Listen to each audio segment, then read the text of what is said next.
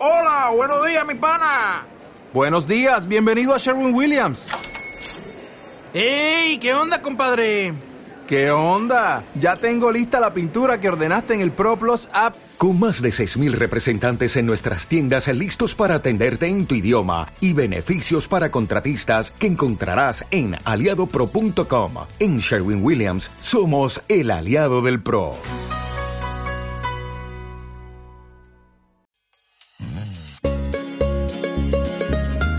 Oportunidades de negocio. Finanzas personales. Educación financiera. Motivación, ideas, herramientas.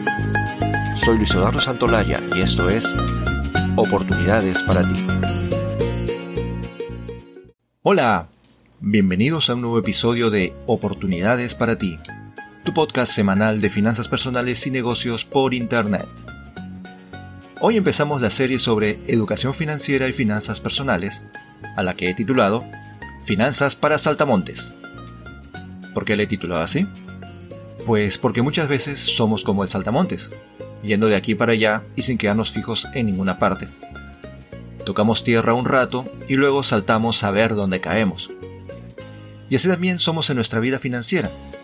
Muchas veces damos saltos y saltos sin saber exactamente a dónde vamos a llegar Creo que ser un saltamontes está mal, pero al fin y al cabo, todos, o casi todos, pasamos por esa etapa en algún momento de nuestra juventud y o nuestra vida adulta.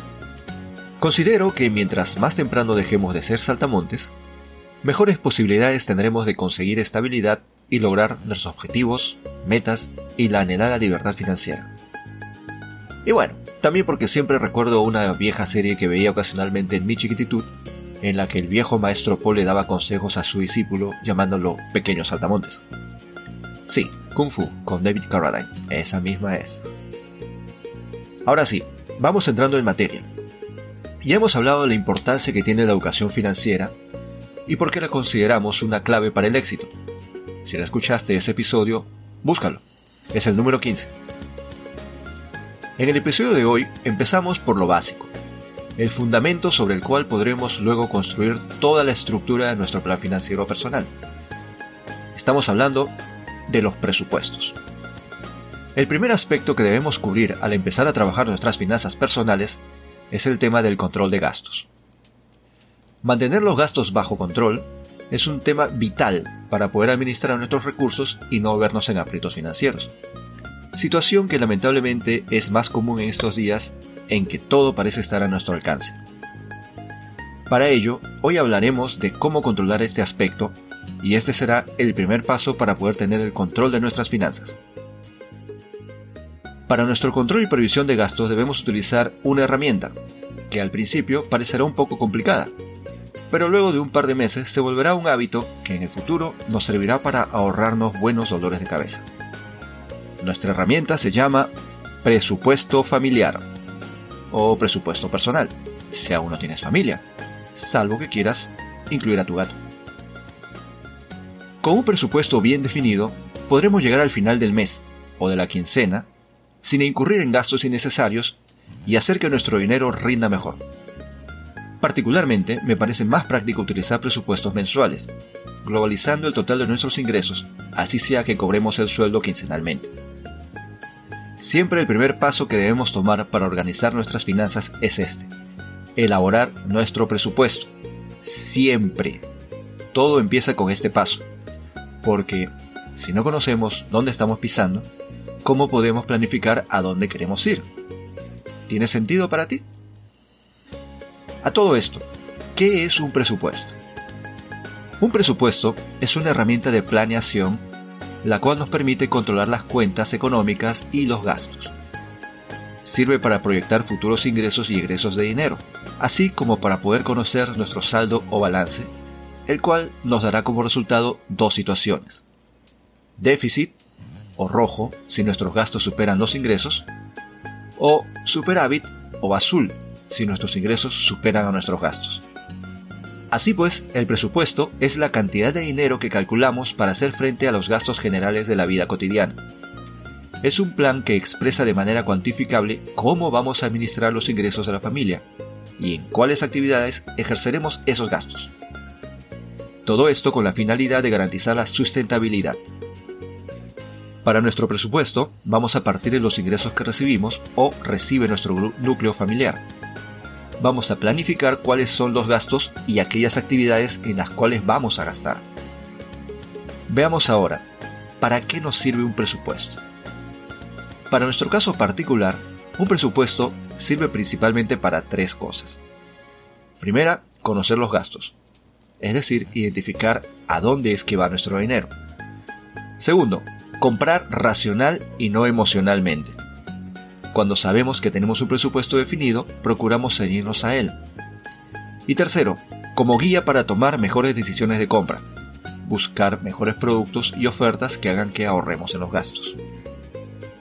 Tengamos en cuenta que el objetivo primordial de un presupuesto es lograr el equilibrio entre el ingreso y el gasto.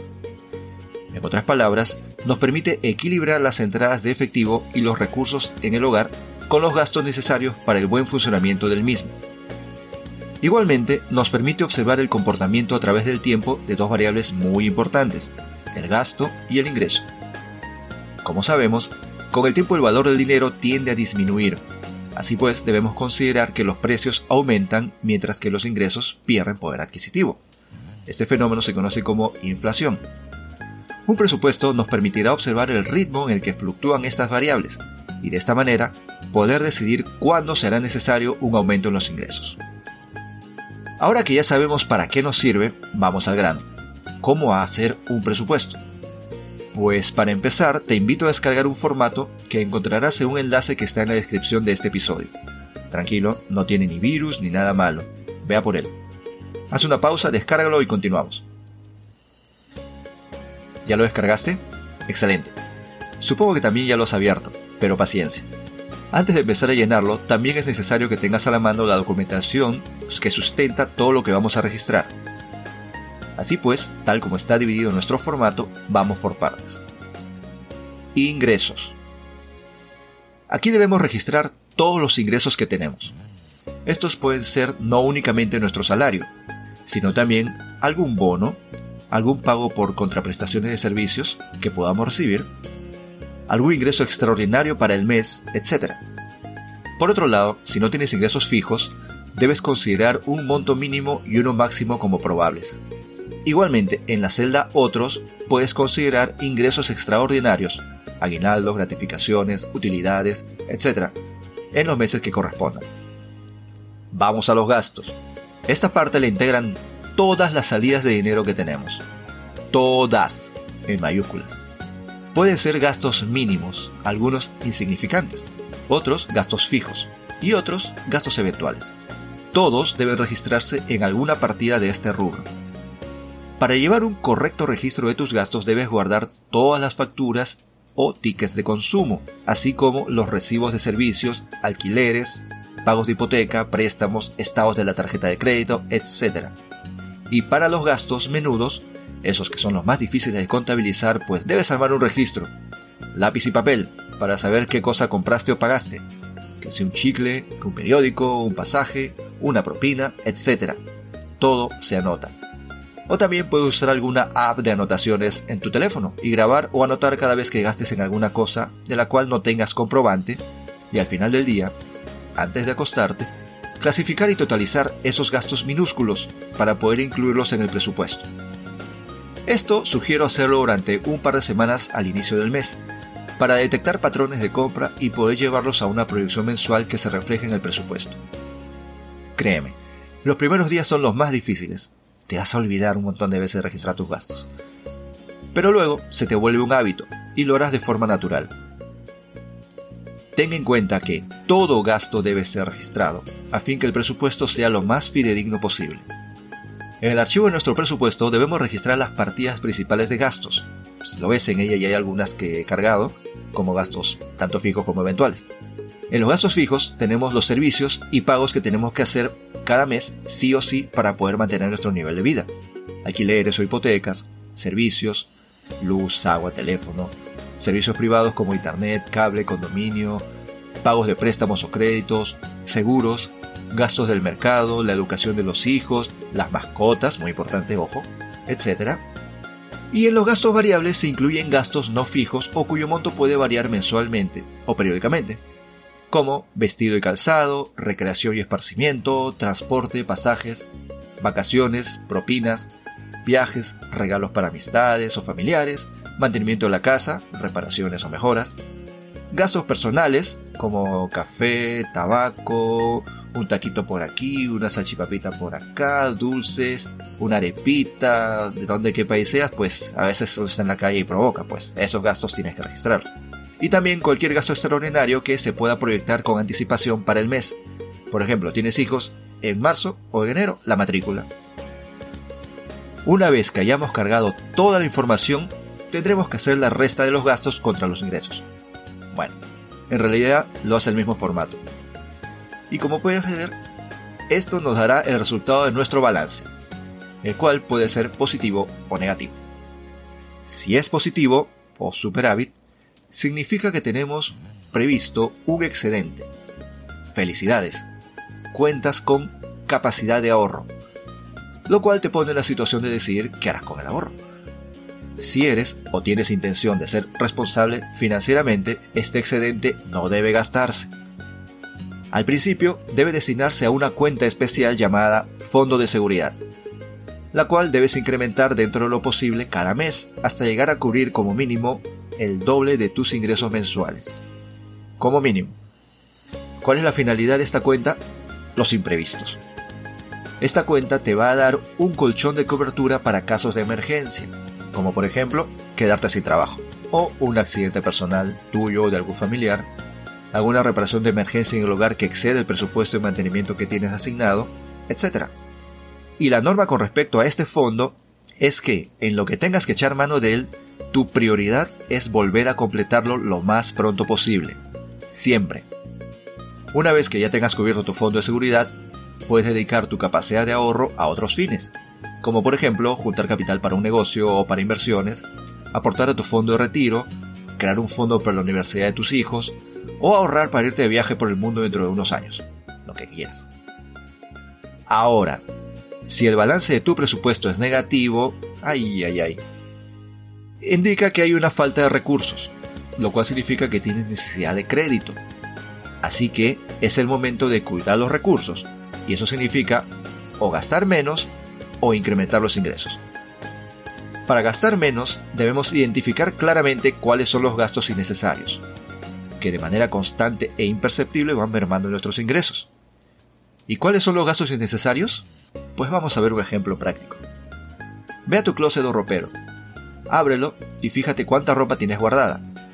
Y de esa ropa que tienes guardada, cuánta es la que llevas meses o incluso años sin usar. Si ves que más del 50% de la ropa que tienes no la has usado en mucho tiempo, entonces seguir comprando ropa es un gasto innecesario. Usa la que tienes guardada. Eso te servirá para ahorrar los próximos meses en ese rubro. Esto aplica para muchos rubros, de igual manera, cuando te entren ganas de comprar algo nuevo, antes de comprarlo, hazte estas preguntas. ¿De verdad necesito este producto? ¿Tengo algún producto similar en casa que no uso? Si compro este producto, ¿cuánto uso real le voy a dar? Si no compro este producto, ¿afectará negativamente mi día a día? Con estas cuatro simples preguntas detectarás rápidamente la mayor parte de gastos o compras innecesarias de las que antes no te dabas cuenta y te servirá para reducir los gastos y mejorar el balance de tu presupuesto. La otra opción es incrementar los ingresos. ¿Tienes alguna habilidad o hobby que puedas aprovechar? ¿Eres experto en algo y puedes enseñar a otros? ¿Tienes tiempo y capacidad para conseguir otro trabajo? Si buscas opciones para incrementar tus ingresos, puedes visitar nuestro sitio web oportunidadesparati.com, donde encontrarás varias alternativas de ingreso que te permitirán en corto tiempo mejorar tu presupuesto. Antes de finalizar, debo decirles que también existe otra posibilidad, la de pedir crédito. Pero esta opción es de cuidado, pues desde el momento que empezamos a financiar gastos básicos del presupuesto, esto nos puede traer más problemas que beneficios, y no es una solución inmediata. Ten siempre presente que el crédito es deuda, y tarde o temprano la deuda incrementará tus gastos, y según cómo la uses, puede ser una solución o una carga pero de eso hablaremos más adelante. Por ahora me despido, no sin antes exhortarte a que tomes el control de tus finanzas. Da el primer paso, elabora tu presupuesto y ajusta el control de tus gastos. Recuerda, no es el fin del mundo que en tu primer presupuesto tengas déficit, siempre y cuando trabajes para eliminarlo y llegar a tener excedente. Te lo digo yo, que de presupuestos rojos sé por experiencia. Control de gastos, aumento de ingresos y crear tu fondo de seguridad debe ser la ruta para este año, independientemente si tu presupuesto está en azul o en rojo. Muchas gracias por acompañarme. Espero contar con ustedes la semana próxima. Si les gustó el episodio, compártanlo. Si quieres dejar algún comentario, será más que bienvenido. Hasta el próximo viernes.